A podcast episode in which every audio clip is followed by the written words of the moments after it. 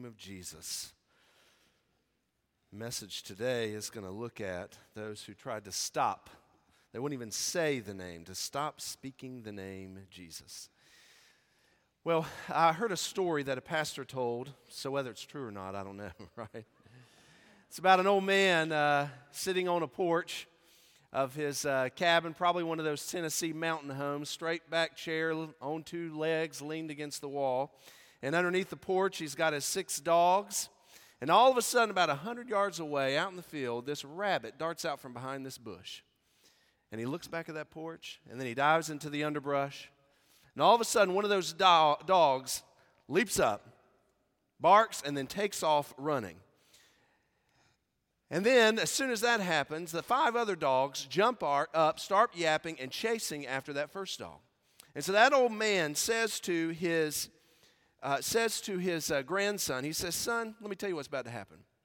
You see those 5 dogs that just ran off? In about 10 minutes, they're all going to come back one at a time with their heads hung low, tongues hanging out of their mouth. And they're going to lay back down. And then in about a half hour, that first dog is going to come back tail wagging, toting that rabbit." Well, sure enough, it's exactly what happened. And so the grandson said to his grandfather, "Well, how'd you know that was what was going to happen?" He said, "See, that first dog is the only one that saw the rabbit. The other 5 just heard the commotion. They got excited and they ran off and chasing that first dog." Some of y'all have dogs, you know exactly how it is. Well, I think just like those 5 dogs, a lot of people in the church get swept up in the passion of a good sermon or a great time of worship. They start to yap, they run off, and then after a while, one by one, they come back, heads hung low, tongues out of their mouth, and they just decide to lay back down. Only those who've really seen the rabbit keep running until they catch it. Well, for the last several weeks, we've been talking about the church. Why does it exist? What's the purpose of the church? What are we here for? And it's really easy to get caught up in tradition. It's easy to get caught up in the excitement and to not really know what we gather for. So I want us to be on the same page about who we are at First Baptist Church and what we exist for. So in order to best understand the church, we've been going through the book of Acts that tells us about the early church. In Acts 1, Jesus promises the Holy Spirit will come on his followers and come in power, and they will be witnesses for him in Jerusalem, Judea, Samaria, the uttermost parts of the world. And then he ascends into heaven. In Acts 2, all of those apostles are gathered, the early followers are gathered in the upper room. This is the day of Pentecost, 50 days after Passover, and all of a sudden the Holy Spirit comes in power. And they begin to preach in languages they don't even know. And the foreigners in the city hear them declaring the good works of God. Then they follow them out, and Peter stands up and he begins to preach. And the scripture says that 3,000 on that day believe and are baptized. And what we determined by looking at that passage is the local church should be united around worshiping the Lord, witnessing to the lost, and walking in the Spirit. That's what we should be doing as a church. And then in Acts 3, Peter and John encounter a man who was lame from birth. He's lying by the temple complex, the gates to the temple. And then the Holy Spirit empowers them to heal this man miraculously. This causes a great commotion. Everybody gathers to see what happens. Peter takes the opportunity to once more begin to preach. And it's in this text that we see that we are called to live on mission, recognizing that most of our greatest opportunities for ministry lie outside the walls of the church. In Acts 4, Peter and John are arrested for the message that they've been preaching, but 2,000 more believe in the gospel message. They're put on trial, then they're released and told not to speak the name, but they pray for boldness and they continue right along doing what they were called to do. In Acts 5, there are 2 early believers of the church who are struck dead because they lied to God. And then last week, we looked at the way that people are drawn to the apostles because the amazing signs and wonders that are occurring in their ministry. Once more, they're arrested. In jail, an angel sets them loose. They go out early the next morning. They begin preaching one more time. And then they're drawn before the Sanhedrin, put on trial. And Peter, along with the apostles, declare before these people that are telling them to be quiet. They say, "We must obey God rather than men." And what we saw in that passage is it becomes clear that risking for God is dangerous, but not risking is much more dangerous. And then right after this, Peter proceeds to speak the gospel in Acts 5, verses 30 through 32. He speaks the gospel, and the people respond to that, and that's where we're going to be this morning, in Acts 5, verse 33. And I'm just going to read to you to begin with, Acts 5, verse 33, just the single verse. It says, "But when they heard this, they were cut to the quick and intended to kill them." So Luke is the author of the book of Acts. And when he writes this verse, he's referring to the Sanhedrin. Those are the ones who just heard Peter's gospel message in verses 30, 31, and 32. The Sanhedrin is the ruling religious authority among the Jews. And you'll recall that the Romans are in control of the land, so they are also the de facto political power brokers among the Jews. And so the Sadducees are the majority group within the Sanhedrin. This is a religious faction. They did not accept the oral teaching of the law, but only the written teaching of the law, and they had some messed up theology. They believed that all there is what you see. So they did not believe in resurrection for the dead. They didn't believe in life after death. Well, they also acquiesced within the Sanhedrin for the other religious faction, which was the minority party, the Pharisees. Now, you're familiar with the Pharisees because Jesus had so many run-ins with them. But they very often acquiesced to them because they were the ones who had the hearts of the masses of people. And so rather than deal with revolt, they would just say, okay, if y'all want to do that, we'll do this time. So before the Sanhedrin, Peter declares that God sent Jesus to grant forgiveness to mankind. In Acts 2, when Peter preached that message in the temple complex, or outside the temple, probably on the southern steps of the city, the people were brought under conviction. But I want you to notice in this passage, here before the council of the Sanhedrin, Luke tells us that the men of the council were cut to the quick. That's what my version says. They were infuriated. They began to grind their teeth. They probably were tearing their clothing. They could not believe what they had heard. They're not the least bit persuaded by Peter's appeal. Now, you would think that the message of forgiveness that's available for those who will believe in Jesus would not stir up so much tension. But we see it in our own day. To make a truth claim in our world, especially in our own culture, brings out the claws. Because many within our culture believe that truth is, what's true for you may not be true for me. Truth is relative.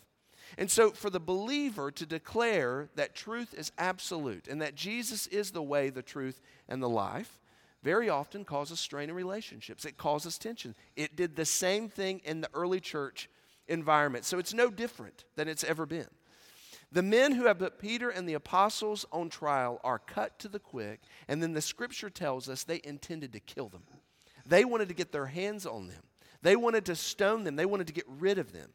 Now, there's no basis for them to have him killed. But remember with Jesus, that didn't get in their way either. And so they want to kill this man. The apostles have a serious problem at this point. The Sadducees wanted them dead. But there's a more moderate voice that speaks up among the Sanhedrin. So look with me at verses 34 and 35. It says, "But a Pharisee named Gamaliel, a teacher of the law, respected by all the people, stood up in the council and gave orders to put the men outside for a short time. And he said to them, 'Men of Israel, take care what you propose to do with these men.'" So Gamaliel is the voice of reason in the Sanhedrin on this day. So who is he? Well, Gamaliel is, according to the scripture, a respected Pharisee among the council. According to one commentator, Gamaliel was the greatest teacher of his era. He was considered the embodiment of Phariseeism. He's the grandson of a very famous rabbi, the Rabbi Hillel, and he's a leader of the council. We know that between the years 25 and 50 AD, this was one of the most influential men in Jewish life. And one of the ways that we remember Gamaliel is that he was the mentor to Saul, who we remember as Paul.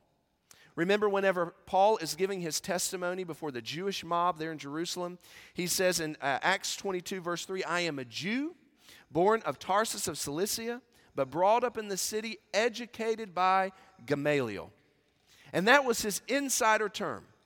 All of a sudden, they want to, get rid of him, Paul, then in Jerusalem. And he just throws in this term, I am a student of Gamaliel. And they say, okay, hold on a second. Because he was such a respected man in Jerusalem. Well, Gamaliel is an important figure. He calls for the council. He says, let's go into executive session. Go into executive session. I want to make some comments before we, are too rash with this decision about the Christian evangelists. Well, he's a Pharisee.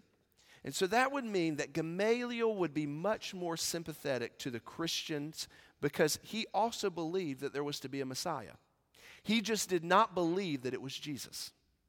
He also believed, unlike the Sadducees, that there was resurrection for the dead. He believed in life after death. So perhaps he's saying, he understood where they were coming from. But this does not mean in any stretch of the imagination that he's concerned for the welfare of these guys. It doesn't mean that he's thinking, I got to do something here so that the gospel continue to advance. Primarily, he just thought that if the apostles are killed by the Sanhedrin, we're probably going to have trouble on our hands with the masses. So he makes a very simple argument before the council in the next 3 verses. He essentially is saying, this is not the first time we've seen a movement like this. This is not new. We've seen things like this before, and he gives a couple of examples. He mentions a guy named Thutis and a Judas the Galilean.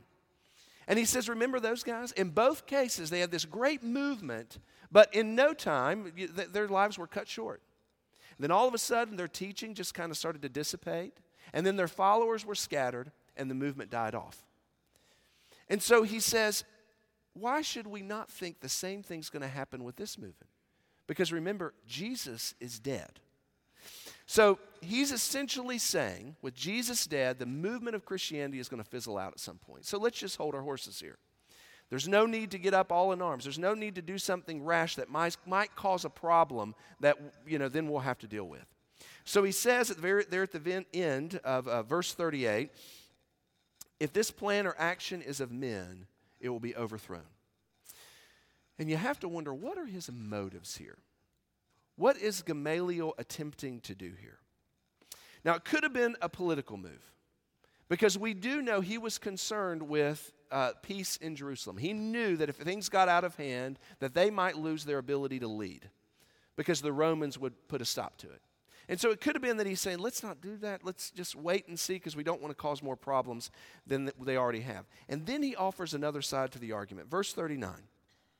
He says, but if it is of God, speaking of the Christian movement, you will not be able to overthrow them, or else you may be found fighting against God. Some people read this passage, and they speculate that perhaps Gamaliel thought that Jesus could have been the Messiah. And maybe he's just watching to see if maybe it's going to move in that direction. But I would tell you there's no real evidence of that. He's a good public speaker, but there's no real evidence that that's really what he believed. What I think that he's doing is what so many other people do. He's straddling the fence. He's saying, let's just let it run its course and see what happens. Let's not pick a side until we have to. Let's not endorse the candidate until something else changes here. He says it's probably going to die out, and then maybe we will not, we'll be better off for it. He says, though, if it doesn't die out, then maybe God's behind it. Well, the big idea I think that Gamaliel is making here is man is really not in control. He is saying there's somebody else that's in control. He's saying God is going to work out his will. We're simply pawns. He's the master. Let us see how this is going to pan out. And he reinforces the point by saying, we don't want to be found fighting against God. But there's a big chance that Gamaliel really didn't want to fight the Jewish population. Not necessarily God. He just didn't want to fight the Jewish population. So what happens? Look at verse 40. They took his advice, and after calling the apostles in, they flogged them and ordered them not to speak in the name of Jesus and then released them. So they went on their way from the presence of the council, rejoicing that they had been considered worthy to suffer shame for his name. And every day in the temple and from house to house, they kept right on teaching and preaching Jesus as the Christ. So Gamaliel's voice of reason wins the argument here. He won the day. The council backed down from their original cries to have these men killed. Clearly, God used Gamaliel to achieve his good purposes. That's what's happening here. But the apostles didn't get away unscathed. Luke tells us they were flogged and they were ordered to remain silent, to don't speak the name Jesus anymore. That's what they're saying to him. Now, flogging likely meant that they endured the customary 39 lashes that was used as a punishment or a warning to say, don't keep doing what you're doing right now. You need to put a stop to it. And so the one who's being punished would be bare-chested, kneeling down, and they would take, a guard would whip them across the chest and the back 39 times. So it's no simple slap on the wrist. It's real punishment, pain, humiliation. There are records that some died from the flogging. And so they're flogged and then they're sent on their way and said, stop preaching in the name of Jesus. Now I want you to consider something from the New Testament here. Throughout the New Testament, the apostles and members of the church are imprisoned and then put on trial. And what we discover is that in those trials, the believers did not go in trying to win the case. They didn't go in to say, but y'all are wrong, you can't do this to us. They didn't argue their rights. They might have used logic to win a debate with maybe some Jews that they encountered, but their goal when on trial was not winning. It was always to advance the gospel. You can study through the New Testament and see this because Paul's put on trial several times. And every time he takes advantage of the opportunity to preach the gospel. Peter's already done it. And now it's happening again. So there's this tradition that begins. When you're put on trial for your belief in Jesus, take opportunity to advance the gospel. So it's not likely that the order to remain silent worked for the apostles. They don't walk away, though, and start shouting about the injustices of the system. They don't, protest. They don't launch a coup. They don't say, we want another trial, a fair trial, a new judge, another town. Instead, what do? They walk away rejoicing. And you think, what in the world? Are they masochists? You know, they've been beaten, and here they are rejoicing for it. What's going on here? Luke says in the book of Acts here, they were rejoicing. Because, that they had been considered worthy to suffer shame for his name. They were proud that rather than being honored, rather than receiving accolades from the council or pats on the back, they were brought before the council, dishonored, and humiliated with a public punishment. What kind of backwards thinking is that? We're celebrating the fact that rather than being honored, we're dishonored. Well, they followed Jesus. Jesus once upon a time had said to them, Luke 6, verse 23, "Blessed are you when men hate you and ostracize you and insult you and scorn your name as evil for the sake of the Son of Man." They recognized that what was happening is precisely what Jesus said would happen. And it's going to turn out for their good. They're going to receive blessing. Blessed are you when this happens. So they rejoice in their persecution, and then they return to what they already had been doing. They continued teaching and proclaiming the good news that Jesus is the Messiah. They didn't stop. In fact, what is clear is that they were being disobedient to the ruling authorities. We call that civil disobedience. Civil disobedience for the sake of Christ is maybe a place where godly people disagree. But I would suggest there are probably at least two ways or two situations where the believer should possibly engage in civil disobedience. First of all, when Christians are required to deny their faith in Christ or to explicitly disown the Lord by the governing authorities, then I believe it's incumbent upon the Christian to disobey the law. Second, when the state has required that Christians take part in an action which is in clear conflict with their Christian-informed conscience, then that's very likely a situation where Christians are to disobey the law. So Peter is being pressured here to deny the faith because to refuse to witness is denying the faith. And that's what he's being told to do, so he disobeys. In fact, the Scripture says the apostles were teaching and proclaiming every day. Did you see that?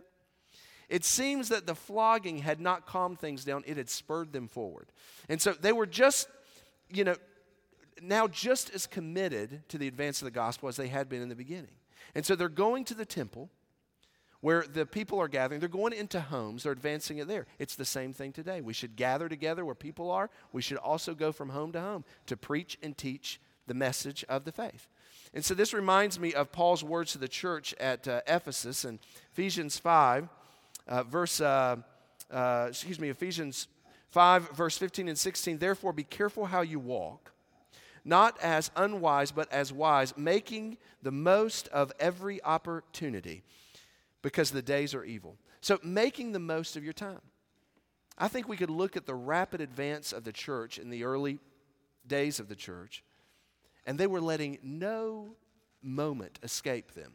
They were taking advantage of every opportunity. So what we see is it's clear that God used Gamaliel's actions to save the apostles.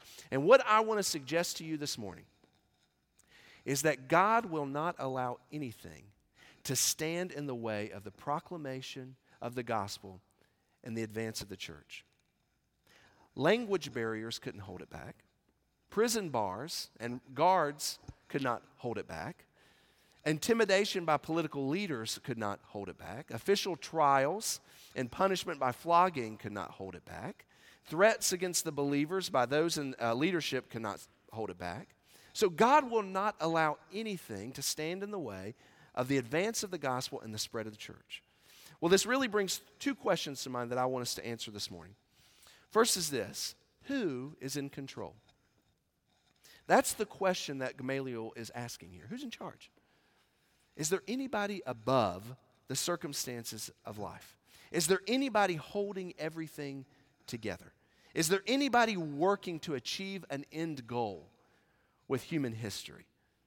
Am I the one who's in control of the outcomes of my life? Can a council decide to put a stop to something that God is doing? Who's in control? A God who empowers and leads His church in carrying out His mission in spite of the odds is the one who's in control. And He is in control of your life. And He is holding all things together at this very moment. See, I desperately need a God who's in control of things, that holds in His hands the outcomes of my life. I desperately need a God I can cry out to with need. And I receive that. Not only that, He doesn't just hear my cries, He's delighted to listen and then to respond. If we believe God is in control, then it should affect the way we see the world. It should affect the way we see the circumstances of our life, rather than just seeing ourselves as a victim of what's happening to us, of hopelessly bobbing around in the world with no real hope. We can trust that God has an end game in mind, even with our specific life. And we should recognize He's moving the events of history along in order to achieve His desired purposes. And we're not just pawns, but we are dearly loved children who have been commissioned as witnesses. So it may look like that darkness is winning in our world. It may look like the advance of the gospel is waning, but we can be confident God's in control, and nothing can stand in the way of the proclamation of the gospel and the advance of His church. There's also some irony here, because Gamaliel says, I mean, what if God's for this thing? Well, don't we see evidence of that? I mean, He's already confirmed it through the miracles, the wonders that are taking place. And Gamaliel's saying, well, who knows? God might move on their behalf. He has been moving on their behalf. It's clear that He was working towards that. You know why? Because God's in control. The second question we consider is, what happens when God doesn't intervene on our behalf? Did you notice that God, who's in control and was confirming He was for the apostles, allowed them to be beaten, to be flogged? Dearly loved children, flogged. If God is in control, then why did He do that? And what I think the Scriptures make clear is that as believers in Jesus Christ, our understanding of success has to be sanctified. See, success for most people, most of us, most people in the world is, you know, our family is healthy, happy, thriving, and safe. I mean, that's what we really ask for in life. That's what success looks like. And if I'm honest, that's deep down, that's exactly what I want. But That is not what success looks like in the kingdom of God, and that's a tough pill to swallow. But I believe in a God who's in control of all things, that's bringing about His good purposes, that's called me to serve Him, that is working all things together for my good. And I know that part of His recipe for the advance of the gospel and for the development of me as a believer is very often suffering. It includes suffering. But I can trust that He's going to use my suffering for a purpose. Nothing's going to be wasted. Therefore, suffering is honor. Suffering can bring joy. So Peter believed this. He even wrote about it in his epistle. And those in the early church believed the statement, we must obey God rather than men. So Gamaliel proposed that if the Christian movement persists, then it's clear God's behind it. If it's successful, then God must be for it. So I would say to you today, 2,000 years later, how can we be half-hearted about the gospel? The advance of His kingdom. Warren Wiersbe writes, every Christian is a witness, a good one or a bad one. Our witness either draws others to Christ or drives them away. So how about you? What's it like with you? Let me offer to you a practice to start each day. You begin the day each morning this week by asking the Lord for the wisdom and grace that's needed to be a loving witness for Jesus that day. And I would say this, if you sincerely look for opportunities and if you expect God to give them to you, you'll never lack for an open door. So will you begin praying for wisdom and grace to be a loving witness for Jesus this week? Well, what I see in Acts 5 is a text that pulsates with the urgency of the evangelistic task. But I have to point this out. Gamaliel's advice here is not really the best advice. I mean, we read it and we think, isn't that great? It's so true. If it persists, if it's successful, then how in the world could you deny that God is at work, that God's for it? But is this really the best advice? In fact, I think his logic is flawed. First of all, Gamaliel, he categorized Jesus with the rebels. In other words, he immediately rejects the evidence that maybe God is for Jesus. He sees Jesus as just some other rebel that's trying to win freedom for the Jews. But did Thutis or Judas do the things that Jesus did? Did he perform the miracles, fulfill prophecy? Did they rise from the dead? But Gamaliel labels Jesus as a troublemaker. He also had the mistaken idea that if something succeeds, if something is not of God, then it'll fail. He contends that the movement will probably die out. If not, then that must mean God's for it.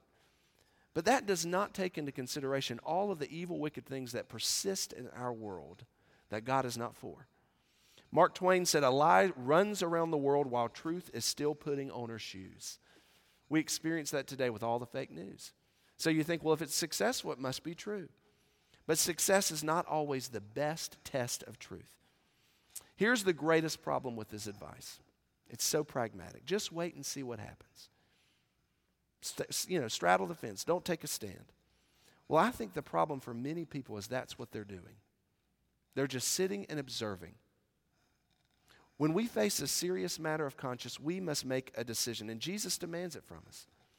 Don't just try and measure or observe. Is Jesus who He says He is? Is He the Son of God? Is His death on the cross sufficient for giving me forgiveness? Did He rise from the dead and point towards the hope of resurrection for me? Do you believe that? Have you received Him? Hebrews 3:15 says, today, if you hear His voice, do not harden your hearts as when they provoked me. So Jesus makes it clear. It's impossible to be neutral about Him and His message. So don't just wait and see what happens. Hear the gospel. Make a decision. Now, don't get me wrong. God used Gamaliel's advice, even though it might have been bad. It was a memorable speech, and God used it for His purposes, and the church advanced, the gospel spread. But let me conclude here. You remember the rabbit and the dogs? Have you seen the rabbit? Or are you just following the commotion? Have you truly encountered Jesus? Or does the sound and the smiles just keep your attention? Remember Peter and the apostles' motivation? They had seen the Lord. They had been with Him in the Galilee. They heard his teaching. They saw his miracles. They were deeply moved by his life. They saw him suffer and die. And then something dramatically changed within them when they saw that he was resurrected. And now they were willing to live and die for the sake of the kingdom. Are you willing to take your stand for Jesus today? Here's the deal. God's in control. His plan is his kingdom come, his will be done. Nothing's going to stand in the way of that plan. As members of the First Baptist Church and as members as the church of Jesus Christ, we're called to live our lives for the sake of the gospel of Jesus and for the honor of his name. Will you join me in that? Our Father and God, we thank you so much for the example that's been set before us. Lord, now I pray that each person here would respond. Are we going to chase after you, or are we just going to watch other people do it? Lord, I pray for those here that don't know you, that today they might respond to you in the gospel message. It's in Jesus' name we pray. Amen. We come to an invitation. If God's speaking to your heart, perhaps it's to respond to the gospel or join the church, I invite you to do so. So I'm going to invite you to stand as our choir sings. I'll be down front. If God speaks to you, you respond.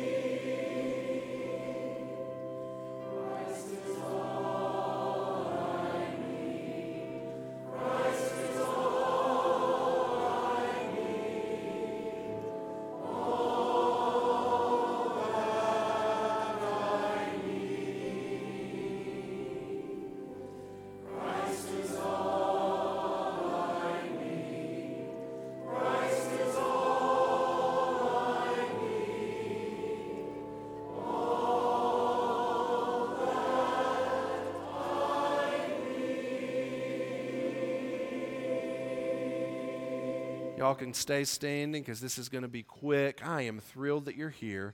And I want to remind you, be praying for our college students. They're on spring break. Several of them on a trip to Miami. You pray for them while they're serving down there this week.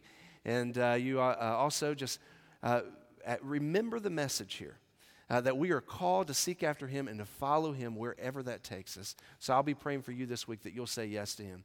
Let's pray our benediction. Father, we thank you for the word. We thank you for the proclamation of it. Now, Lord, help us to apply it to our hearts as we walk out of here today. It's in Christ's name that we pray.